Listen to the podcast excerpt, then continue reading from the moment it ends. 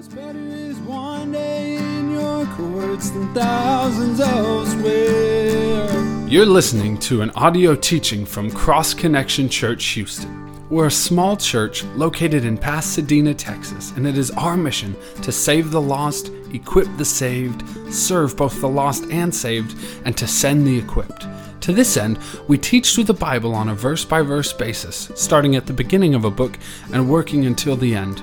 If you would like to learn more about our church, you can find us at connectedtojesus.org or check us out on Facebook at Cross Connection Church Houston. We pray that this teaching would grow you in the grace and love of Jesus Christ our Lord.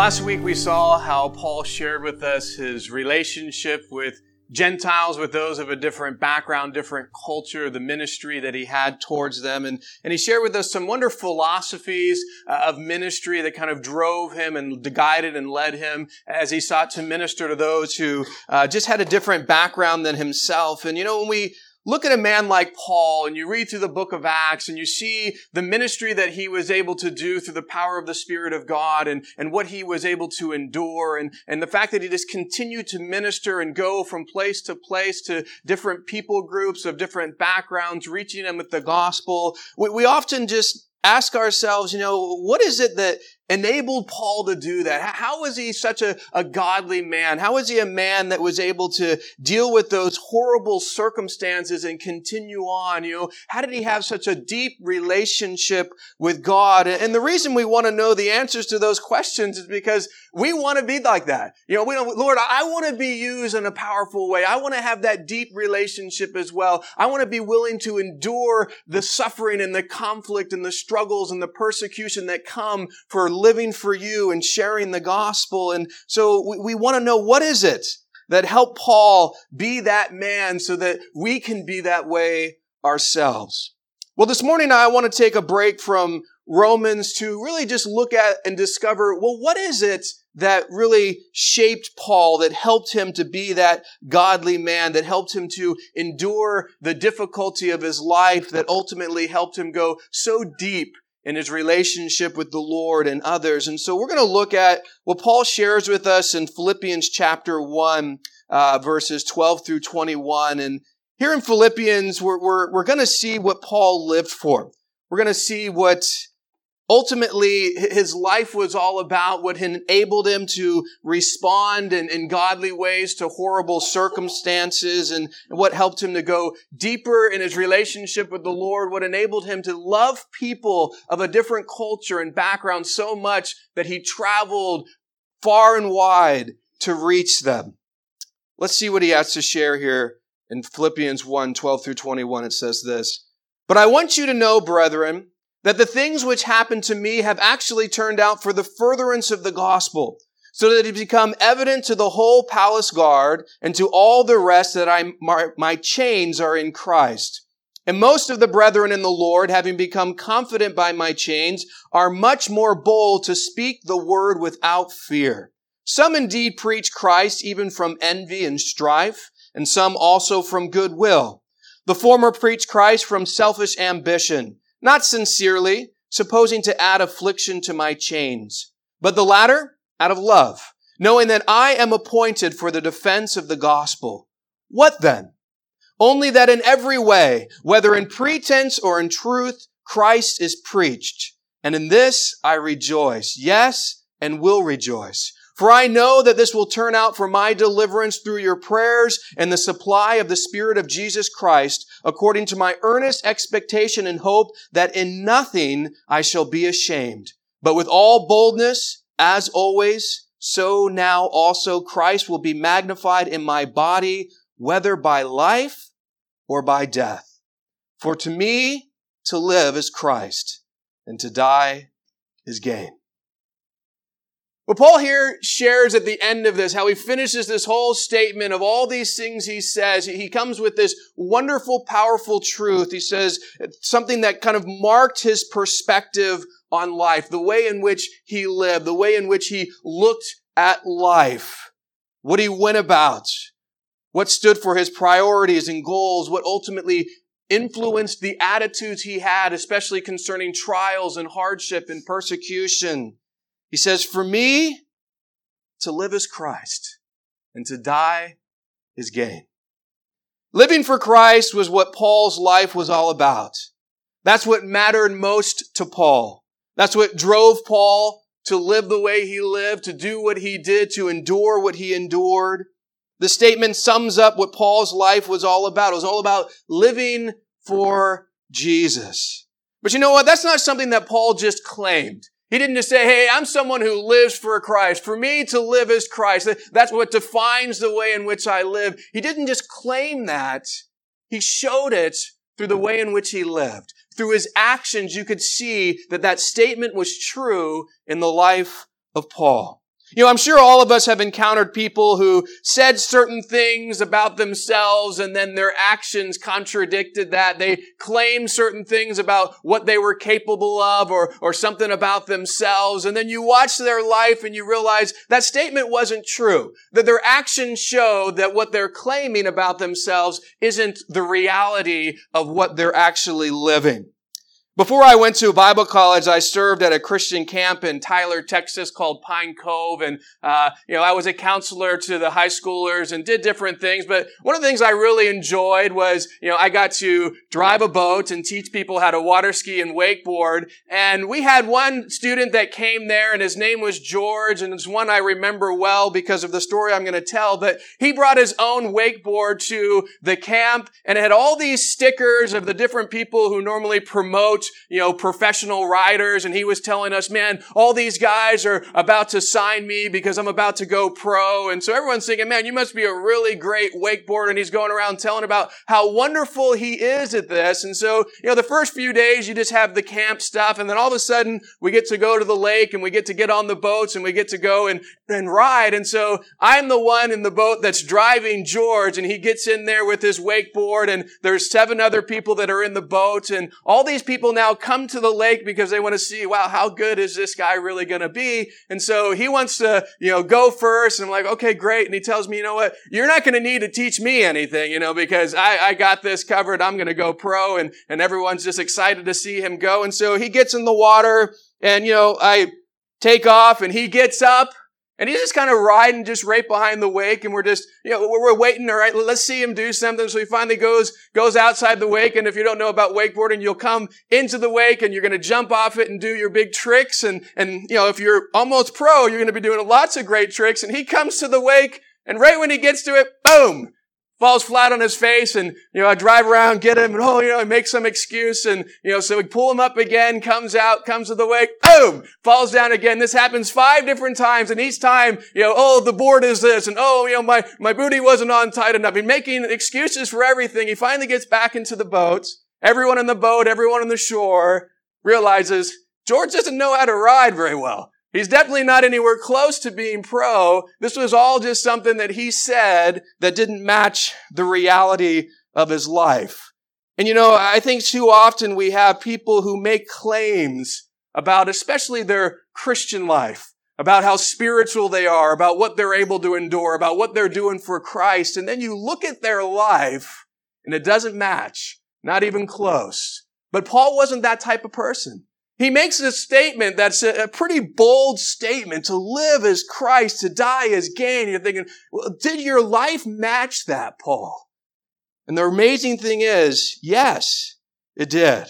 When you look at Paul's life after his conversion, you can see that Paul lived for Christ in his actions, in his attitudes, in his priorities, and in his goals. But you look at Paul's life before his conversion, you can see what he lived for that was contrary to Christ in those same four areas in his actions, attitudes, priorities, and goals. You see, before Paul chose to accept Christ, before he got saved, his desire was destroy Christians, to destroy Christianity, to destroy anyone who would dare claim that Jesus Christ was God. He went out and he was doing all these things to try and destroy that, and it was seen in his priorities. His priorities were to go. He was willing to even travel away from his home all the way up to Damascus so he could get people and imprison them and kill them for following Jesus. His attitude towards Christ and Christians was one of contempt, one of hatred. And his actions fit what he lived for. We're told he went from house to house, taking people who believed in Jesus, imprisoning them, and ultimately many of them killing them. I want you to think about something. What was it that caused Paul to go from this man who was a murderer of Christians to being one of the greatest missionaries ever? What caused him to go from hatred towards Christ to someone who gave his life completely for living for Christ? Paul tells us the answer to that question in 2 Corinthians 5, 14 and 15. It says this, For the love of Christ compels us because we judge thus that if one died for all, then all died. And if he died for all, that those who live should no longer live for themselves, but for him who died for them and rose again. Here Paul reveals something very important about what it was that changed his life personally and what it is that should change our lives as well. What took him from murderer to missionary, what took him from a hater of Jesus to a lover of Jesus.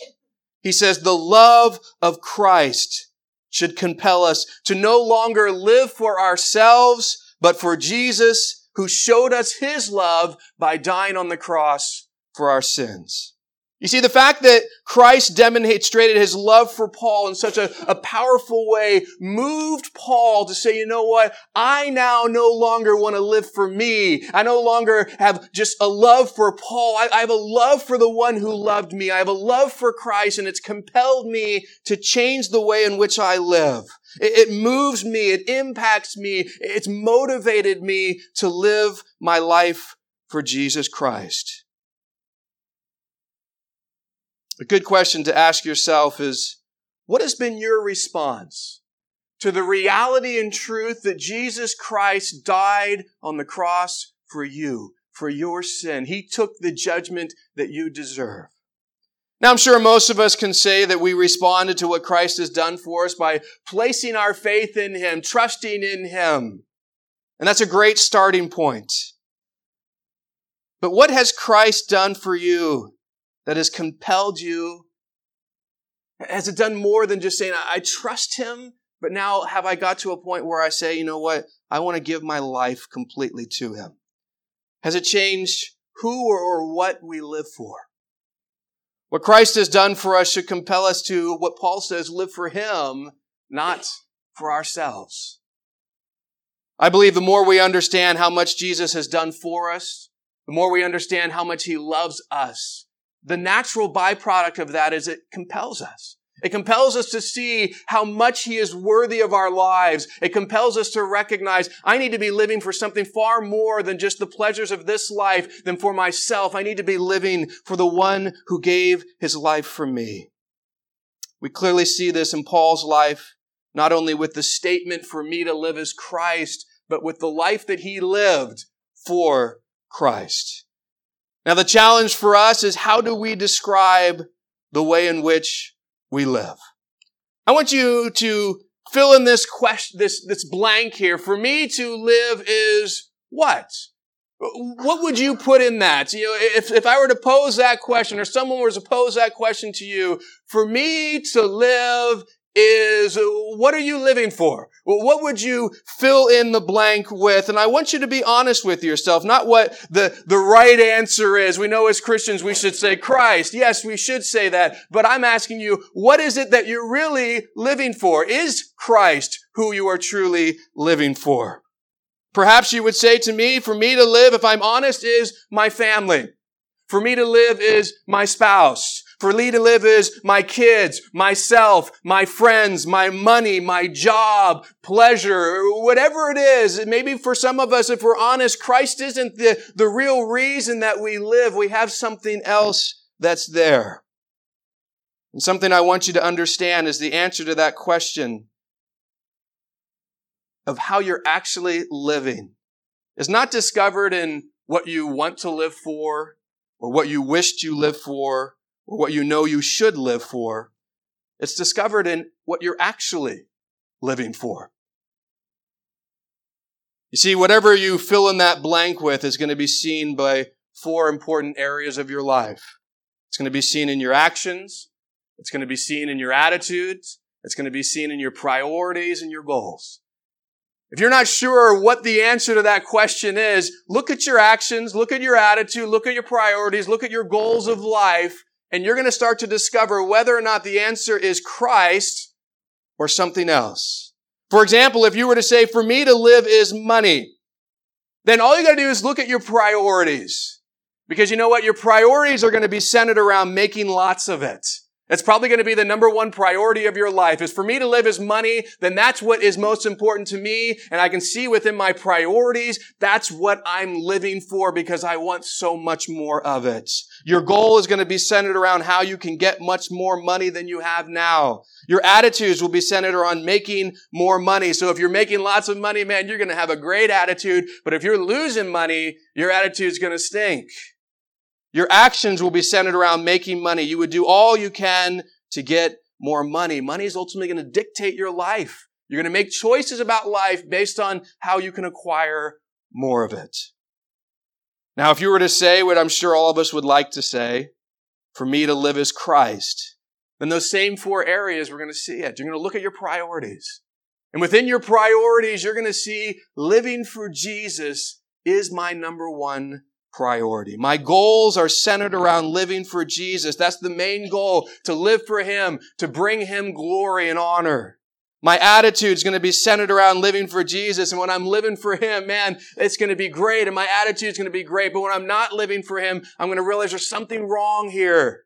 And my attitude is not going to be good. My actions will be centered on living for Jesus. It'll be seen like we see in the life of Paul, in the book of Acts. It would be seen in our life. If someone were to look, they would say, your actions show that you truly do for you to live is Christ.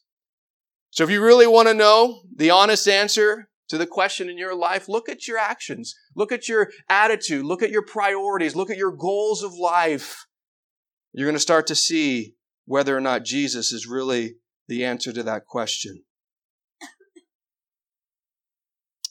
Something important to realize is, you know, we can claim we're living for one thing and start to discover as we look at these four areas of our life that that's not true. I've had times in my Christian life where I thought I could say, for me to live as Christ, and I started to look at these areas and I realized, you know what? That's not true of me right now. That's not really what I'm living for. That's not really what my priorities are about. There definitely was a time early on in my Christian life where still my priority and desire, I didn't have it, but yet I was living to try to get it was money. I wanted to no longer, I grew up in a poor family. I was like, no, that's not going to be me. And so it wasn't to live as Christ. It was to live as to acquire lots of wealth. I remember claiming to live with, for me to live as Christ, and I started to really look at my attitudes, actions, priorities, and goals, and I had to conclude, actually, right now, for me to live my, for myself. That's what I'm living for. I might want to say it's for Jesus, but if I'm honest with myself, it's not for Jesus. I'm living for me. You know, I think what we live for in areas of different li- are things we often just we lie to ourselves. We want to make ourselves believe, oh, I'm living for Jesus, especially as Christians. And sometimes this is not the case. We need to be honest because we're not honest and we don't see the areas that need to change. If I'm not honest and say, you know what? Yeah, my priorities are messed up. My goals are out of whack. You know, my attitude's not right. My, my heart in this is just not where it should be. These things need to change because ultimately I should be, as a believer in Jesus Christ, living for Him. I've spent a lot of time emphasizing how we can determine what we live for because I do want us to be real with ourselves. I want us to discover this and I want you to examine your actions, attitudes, priorities, and goals because I want you to be able to, at the end of this, be real and say, what is it I truly am living for? And the whole point of that is because if it's not for Jesus, my challenge to you before we end this time today together is to say, Lord, I need help to change.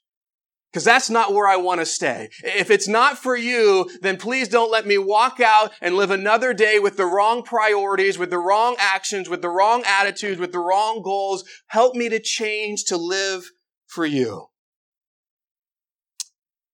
We're going to look at two main areas that what you live for really affect and impact And we're going to see how those two areas definitely affected and impact Paul's life and the lives of those that he ministered to. And those two areas are your relationships and how you respond to your circumstances. What you live for has a direct impact on your relationships and how you respond to your circumstances. Philippians 1, 12 through 21, we're going to see four responses that Paul has to what life throws his way. And Paul's life has a lot of difficulties. And I want you to know that the reason that Paul is able to respond in a godly way, and we sometimes look and we think, how in the world do you do this, Paul? How do you respond this way? I mean, if I was in that situation, if I found myself with those people who wanted to take my life, I wouldn't respond that way. How do you do it? Well, it really comes back to what is it that Paul lived for? Because he lived for Christ, it enabled him to respond to these things in a godly way. And the same is true for us. What we live for, it directly impacts how we respond to the difficulties and the blessings of life. It, impacts our relationship with God. It impacts our relationship with others. And as we look at Paul's circumstances, and as we look at how he responds, I want you to put yourself in his shoes. I want you to think about if this was me and I had to face this type of circumstance and I had to go through this hardship, how do you, would I respond in this type of thing? And I think that might be revealing to what you're actually living for. Well, let's look at the first circumstance that Paul has a godly response to because he's living for Christ in verses 12 and 13. Uh, it says this. Did you change it? Oh, I got it. But I want you to know, brethren, that the things which happened to me have actually turned out for the furtherance of the gospel, so that it has become evident to the whole palace guard and to all the rest that my chains are in Christ. Because Paul lived for Christ, the first thing I want you to take note of is that he was able to glorify God in a difficult situation. Something important to understand is that Paul, as he's writing to the Philippian believers, he's actually writing from prison. And every day he would have been chained to different guards. And the reason Paul's in prison is not because he's a thief. It's not because he's a murderer. It's not because he's a bad guy. He's in prison for one reason and one reason alone. He was faithful to preach the gospel of Jesus Christ to people who needed to hear it. That's why he's in prison. I, Lord, I've done what you've called me to do. As we looked at last week, that relationship he had to the Gentiles was because of the calling of God in his life to reach Gentiles with the gospel. And so he goes there and he preaches the gospel just like God had called him to do. And what happens? He gets thrown in prison. He gets thrown in prison for doing what God called him to do. And, and I want you to now think about how you would respond. If you were in prison for preaching the gospel, Uh, you haven't done anything wrong. You're doing what God has told you to do. And the consequence of that now is you have been placed in prison for obeying Jesus. Now, I'm pretty confident that if you were not living for Christ, you wouldn't respond very well by being placed in prison. You definitely wouldn't have a godly response if that was the circumstance that you were living for.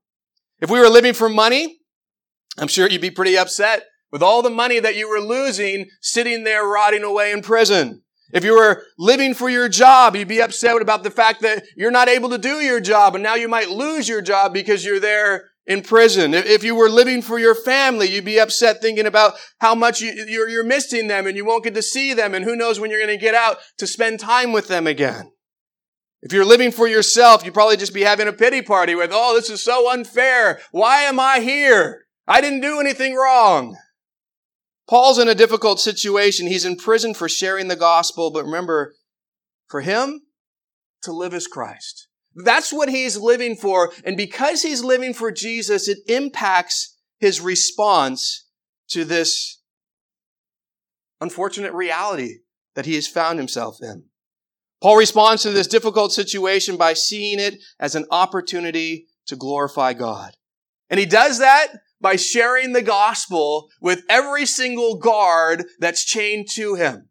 You see, Paul looks at it this way. Hey, these guys can't go anywhere. They're chained to me. They're forced to be with me for hours a day. I can't go from them, but guess what? They can't go from me. So they're a captive audience. And for every guard that they bring in here and they chain to me, instead of complaining to them, instead of telling them, you know what? I really don't belong here. You know what? Maybe you should talk to the, the warden here and get me out. No, it just says, you know what? You're going to sit here for the next several hours or however long, and I am going to share the gospel with you.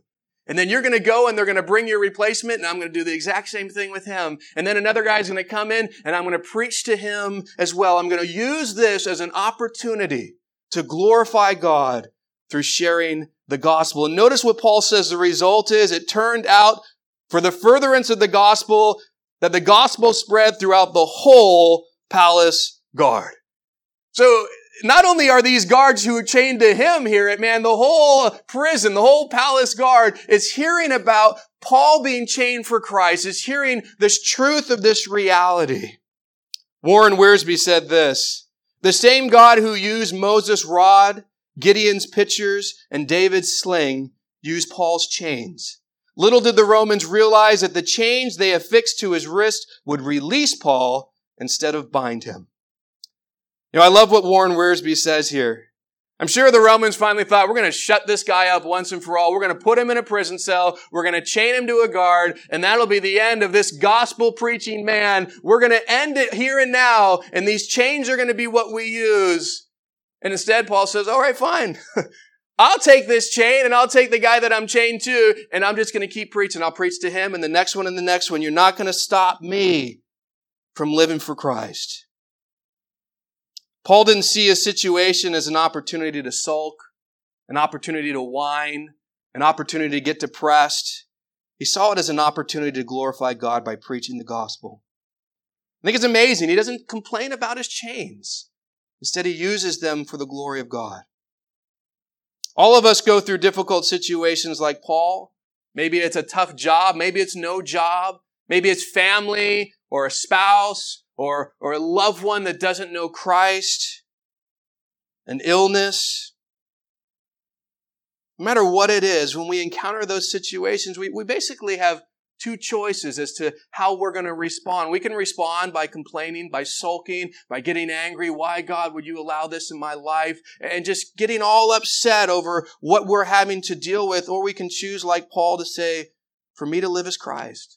And because of that, I'm going to make the most of this. I'm going to glorify God in this. I'm going to find a way within this circumstance to bring glory to Jesus, the one that I live for. You can come to God, you can ask Him, Lord, I want to make the most of this. I want you to help me to do that. I want you to show me how I can accomplish that. Remembering He loves you, remembering He died for you, remember He promised He'll never leave you nor forsake you. And so you can make a choice in that difficult situation to say, I'm going to use it for the glory of God. So when Paul chose to make the most of his difficult situation, notice it didn't just affect him.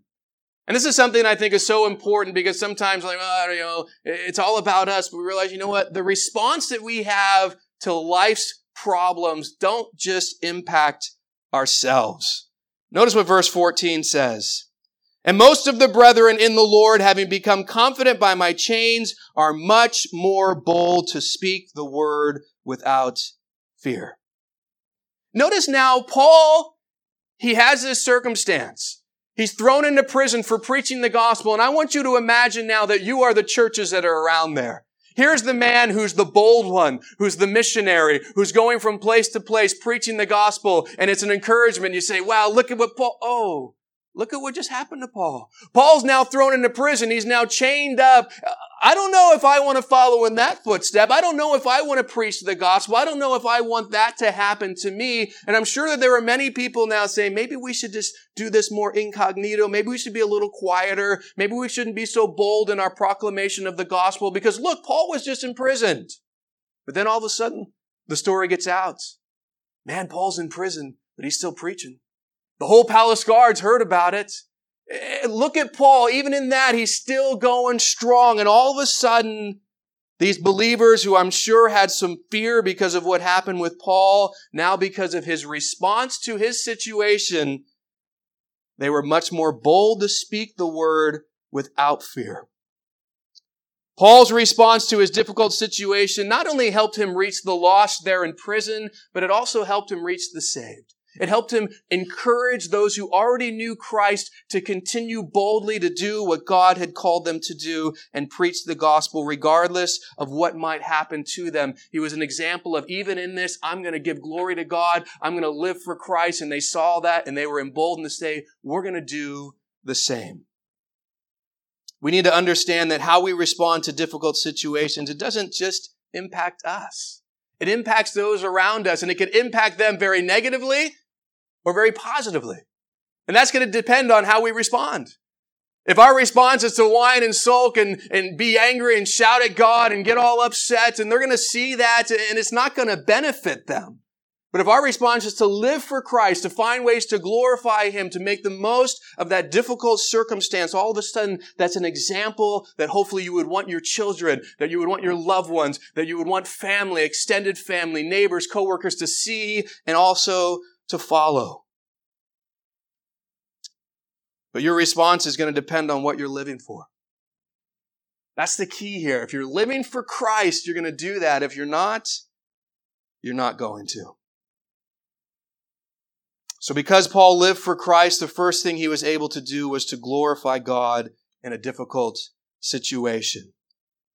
Because he did that, many guards got saved, many believers were encouraged to boldly preach the gospel without fear. The second cir- uh, circumstance that Paul responds to in a godly way because he lived for Christ is in verses 15 through 18. It says this. Some indeed preach Christ even from envy and strife, and some also from goodwill. The former preach Christ from selfish ambition, not sincerely, supposing to add affliction to my chains, but the latter out of love, knowing that I am appointed for the defense of the gospel.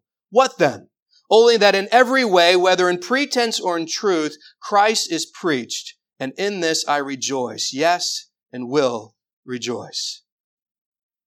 Here Paul reveals, you know, there's a lot of people preaching the gospel for different reasons, with different motivations. The first one were, were those who were preaching because of a sincere love for Jesus and a sincere, sincere love for those who are lost. They, they love God. They believe in Him. They love people who don't know Jesus and they're preaching the gospel for that sake. They want to see people come to know Christ. That should be the motivation that we have for preaching the gospel. A love for God, a love for others. And Paul says there's a group that's doing it for that. That was the motivation that Paul had. There's others in that category as well. But not every person preached Christ because they loved Him and because they loved the lost. That second, Paul says there were those who preached Christ out of selfish ambition. They preached Christ in order maybe to be noticed. They preached him in order to be important. They wanted people to see, think highly of them. They, they wanted to, to, to get something out of it. And maybe even money and support and different things. And so there was a selfish ambition that drove some people to proclaim the gospel. Third, we're told that there were those that preached the gospel because they wanted to make it harder on Paul. They hated Paul and they thought, you know what, if we preach this gospel that the Roman Empire doesn't want to see happening, that these Jews don't want to hear, hey, maybe it'll make life even harder on Paul. And so we're going to preach it to destroy his life, to make his life more miserable. Now I want you to think about how you would respond if you were in this situation. If your passion, your calling in life was to preach the gospel and you did it and you're imprisoned and you hear others are preaching the gospel, some for the good reasons and motivation of loving God and loving others, but others are doing it to make your life miserable. Others are doing it just to get what they can get from it. How would that make you feel? How would you respond to that? Once again, I really think that's going to depend on what you're living for.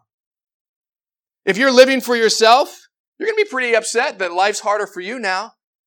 Why are they doing that? Why are they preaching the gospel just to make life hard for me? If that's what you're living for, you're not going to be pleased that someone has that motivation. If you're living for money, you might be upset that you're getting things from preaching the gospel and now other things are, other people are getting it too. And so they're taking some of what you could have had. If you're living for your job, you'd be upset that these people were prolonging your prison time, keeping you from that job. Paul sees these people sharing the gospel with wrong motives, and I want you to notice what he says in verse 18. What then? Only that in every way, whether in pretense or in truth, Christ is preached, and in this I rejoice. Yes, and I will rejoice. Because Paul lived for Christ, the second thing I want you to take note of, that he was able to overlook the wrong motives of others. Paul didn't get angry. He didn't get upset. How dare they try to make my life hard? How dare they try to make money off the gospel? He was able to overlook the wrong motives of these men. He was able to leave these men and these motives that they had between them and the Lord and let the Lord deal with it. And you know what? He was able to rejoice in something. Hey, even though some of these people are doing it for money, the gospel's going out and people are getting saved. Even some of these people are doing it to make my life more miserable and they're succeeding in that. But you know what? The gospel's still going out and more people are getting saved. And so I rejoice in the fact that even though they're doing it for the wrong motives, they're actually preaching the true gospel message and people are hearing it and getting saved. And in that, I rejoice. Paul was able to say, I don't let the motives of these men get me down. I don't let the fact that they're trying to hurt me get me down. Because in the midst of it all, Jesus Christ is being preached, and that's what I live for, and that's what's most important to me. And since that is going out, I can take joy in it. You see, the fact that Paul lived for Jesus helped him to be more concerned about what people thought about Jesus than what people thought about him. He was more concerned about people coming to know Jesus and his own comforts.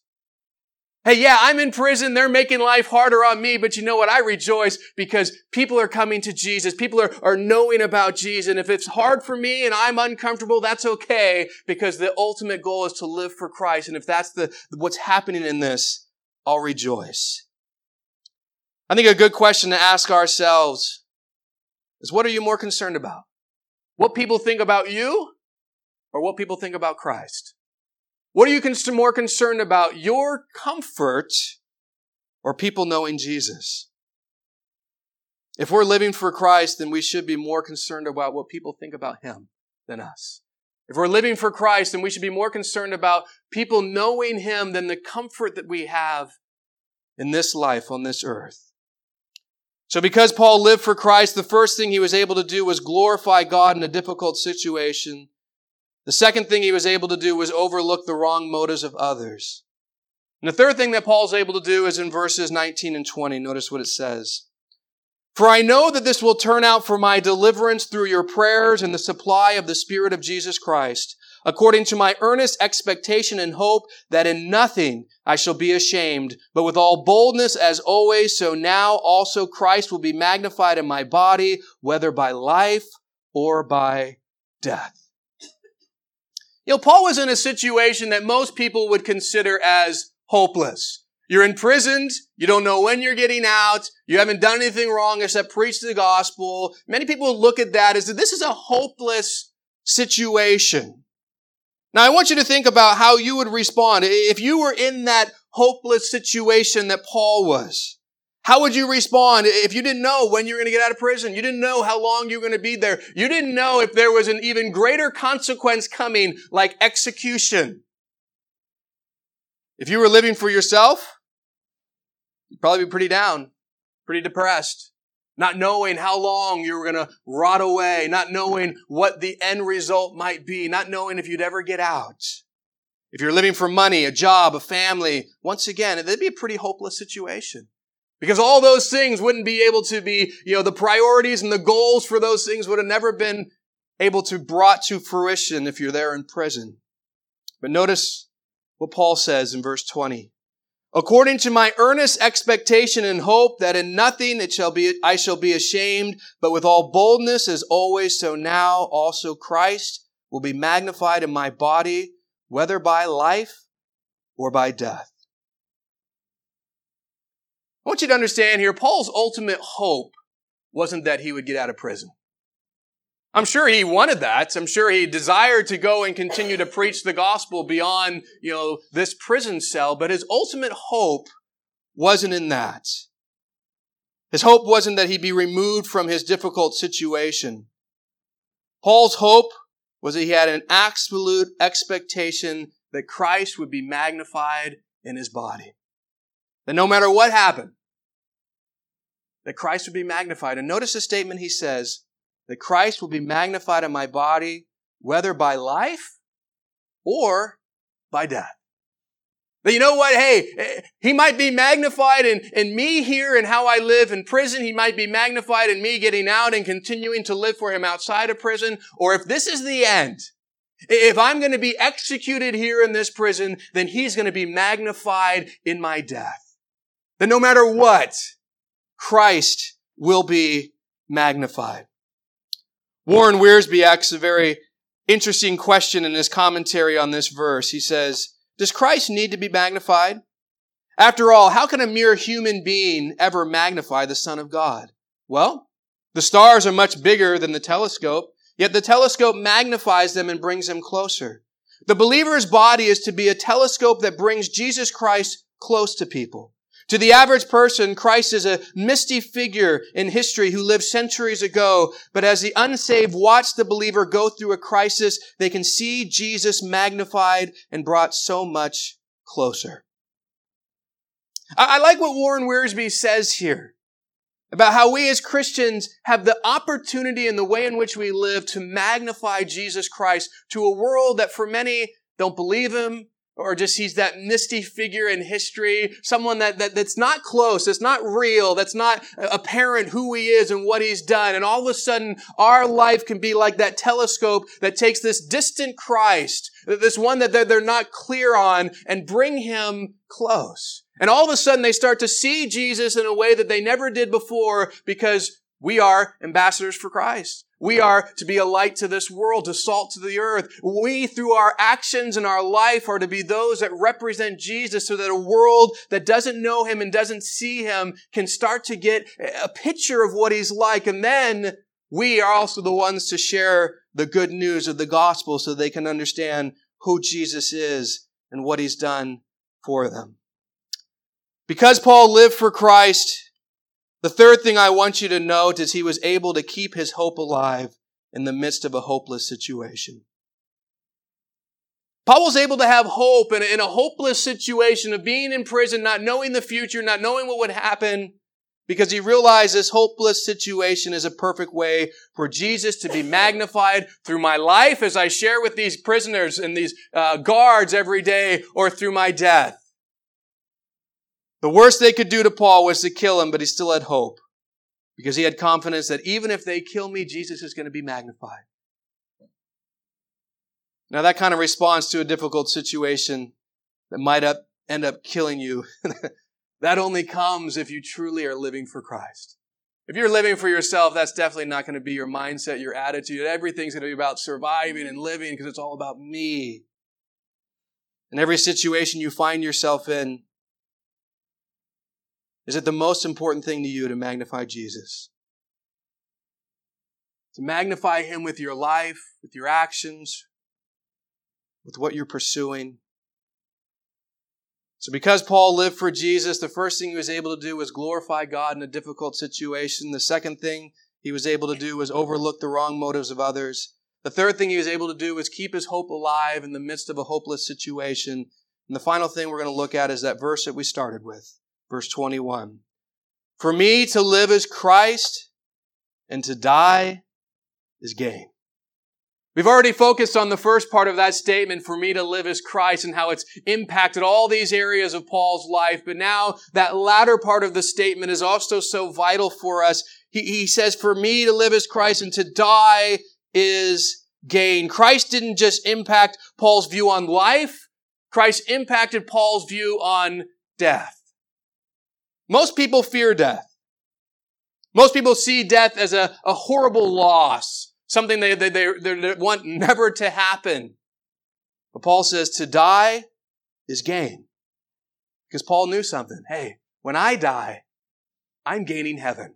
When I die, I'm going to a place where there's no more sadness, there's no more sickness, there's no more tears, there's no more suffering. I'm going from this body that has all these wounds from being beaten and from being shipwrecked and from being stoned, and I'm going to be able to go and get a new glorified body where there's no more pain and suffering, and I'm going to live with the one who loved me enough to die on the cross for me. Paul realized death is a gain. Death we go from this world with all its problems to heaven with all its wonderful, glorious things. Because Paul lived for Christ, the fourth thing I want you to note is he was able to see death as a gain, not a loss. When we're living for Christ, that should be the mindset. You know what? Death, I'm not afraid of it because death's a gain. As a believer in Jesus, it's a gain. It's not something that you have to look at and say it's a loss.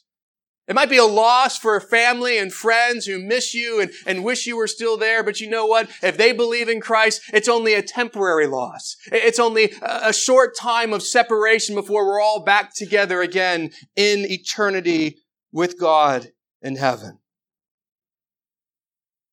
When you're living for something other than Christ, Death is not something that you see as gain. It's definitely something that you see as loss. People who are not living for Christ, they might say, for me to live is money and to die is to leave it all behind. For me to live is fame and to die is to be forgotten. For me to live is power and to die is to lose it. For me to live is my career and to die would be to waste all my hard work. For me to live as my family and to die would be to abandon them. For me to live as myself and to die would be to lose what I care about the most.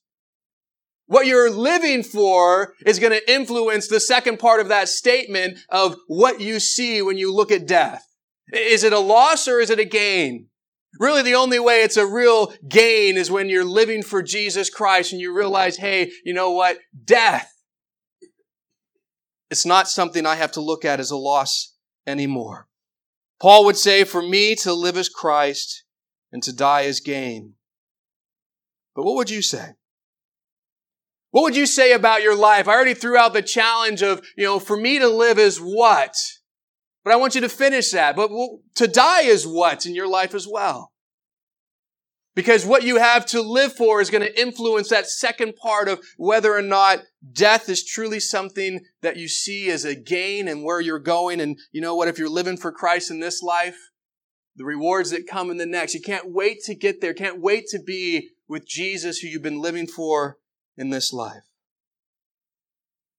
You know what? If your answer to this question is not Christ, you know what? Things can change in your life. And that's the wonderful reality of the Christian life. There's so many times in our life where we're not doing what's right, but we don't have to stay in that place. God is gracious, He forgives, but not only that, He can empower us to change. He can give us what we need to do what He's called us to do. So right now you might say, you know what, for me to live is not Christ, and you fill it in the blanks with something other than Him, and you realize that's not what I want to continue to be. Well, Christ can change you. If you're honest with yourself and say, yes, that's not me today. I want to be someone who can truly make the statement for me to live as Christ and back it up by the way in which I live and that I see death as a gain, not as a loss. Well, then ultimately, if you want that and you bring that to the Lord and you ask for His help to change, He can enable you to do that. You don't have to stay in that place. You don't have to be content being there. The Lord wants us to all be in the place where Paul was that we truly can say to live is Christ, to die is gain, and to see what the Lord will do in that. You know, I think it's amazing. You look at Paul's life when he says to die is gain. You know, what do you do to deter a guy like that? I mean, that's one of the biggest deterring factors in our world. The worst sentence you can get is death. And it's reserved for the worst crimes that we have. Why? Because it's the biggest deterrent. You don't stop, we'll kill you oh, well, okay, I'm going to stop. Know, we have all these other deterrents, but the final one is we'll take your life. But you know what? When you're someone who says to die is gain, I'm going to preach Christ. No, you're not. We'll imprison you. Okay. Well, then I'll preach to the guards. We'll find, We'll finally kill you. Hey, then I'll go be with Jesus. Where Paul says it's far better. How do you deter someone like that when they see the reality that death isn't bad? It's ultimately taking you to something better. What's bad is not living for Christ in the time that we have. And so, so often this world, they want to deter us. But when you truly can be someone who lives for Christ and sees death as a gain, what can they do? What can they ultimately do to stop the church that has that kind of focus and that kind of mindset? Paul's a great example of this perspective. We saw that last week in Romans of just his priorities, the perspective he had on ministry, what he was willing to go through. But yet, really, now we see it comes back to this heart that says, What I'm living for is Jesus. That's what it's all about. For me to live as Christ, to die as gain. And that's where the Lord wants us to be as well. And when we're living for Christ, the great thing is, we can respond like he did by glorifying God in a difficult situation, by overlooking the wrong motives of others, by keeping hope alive in the midst of a hopeless situation, by seeing death as a gain, not a loss.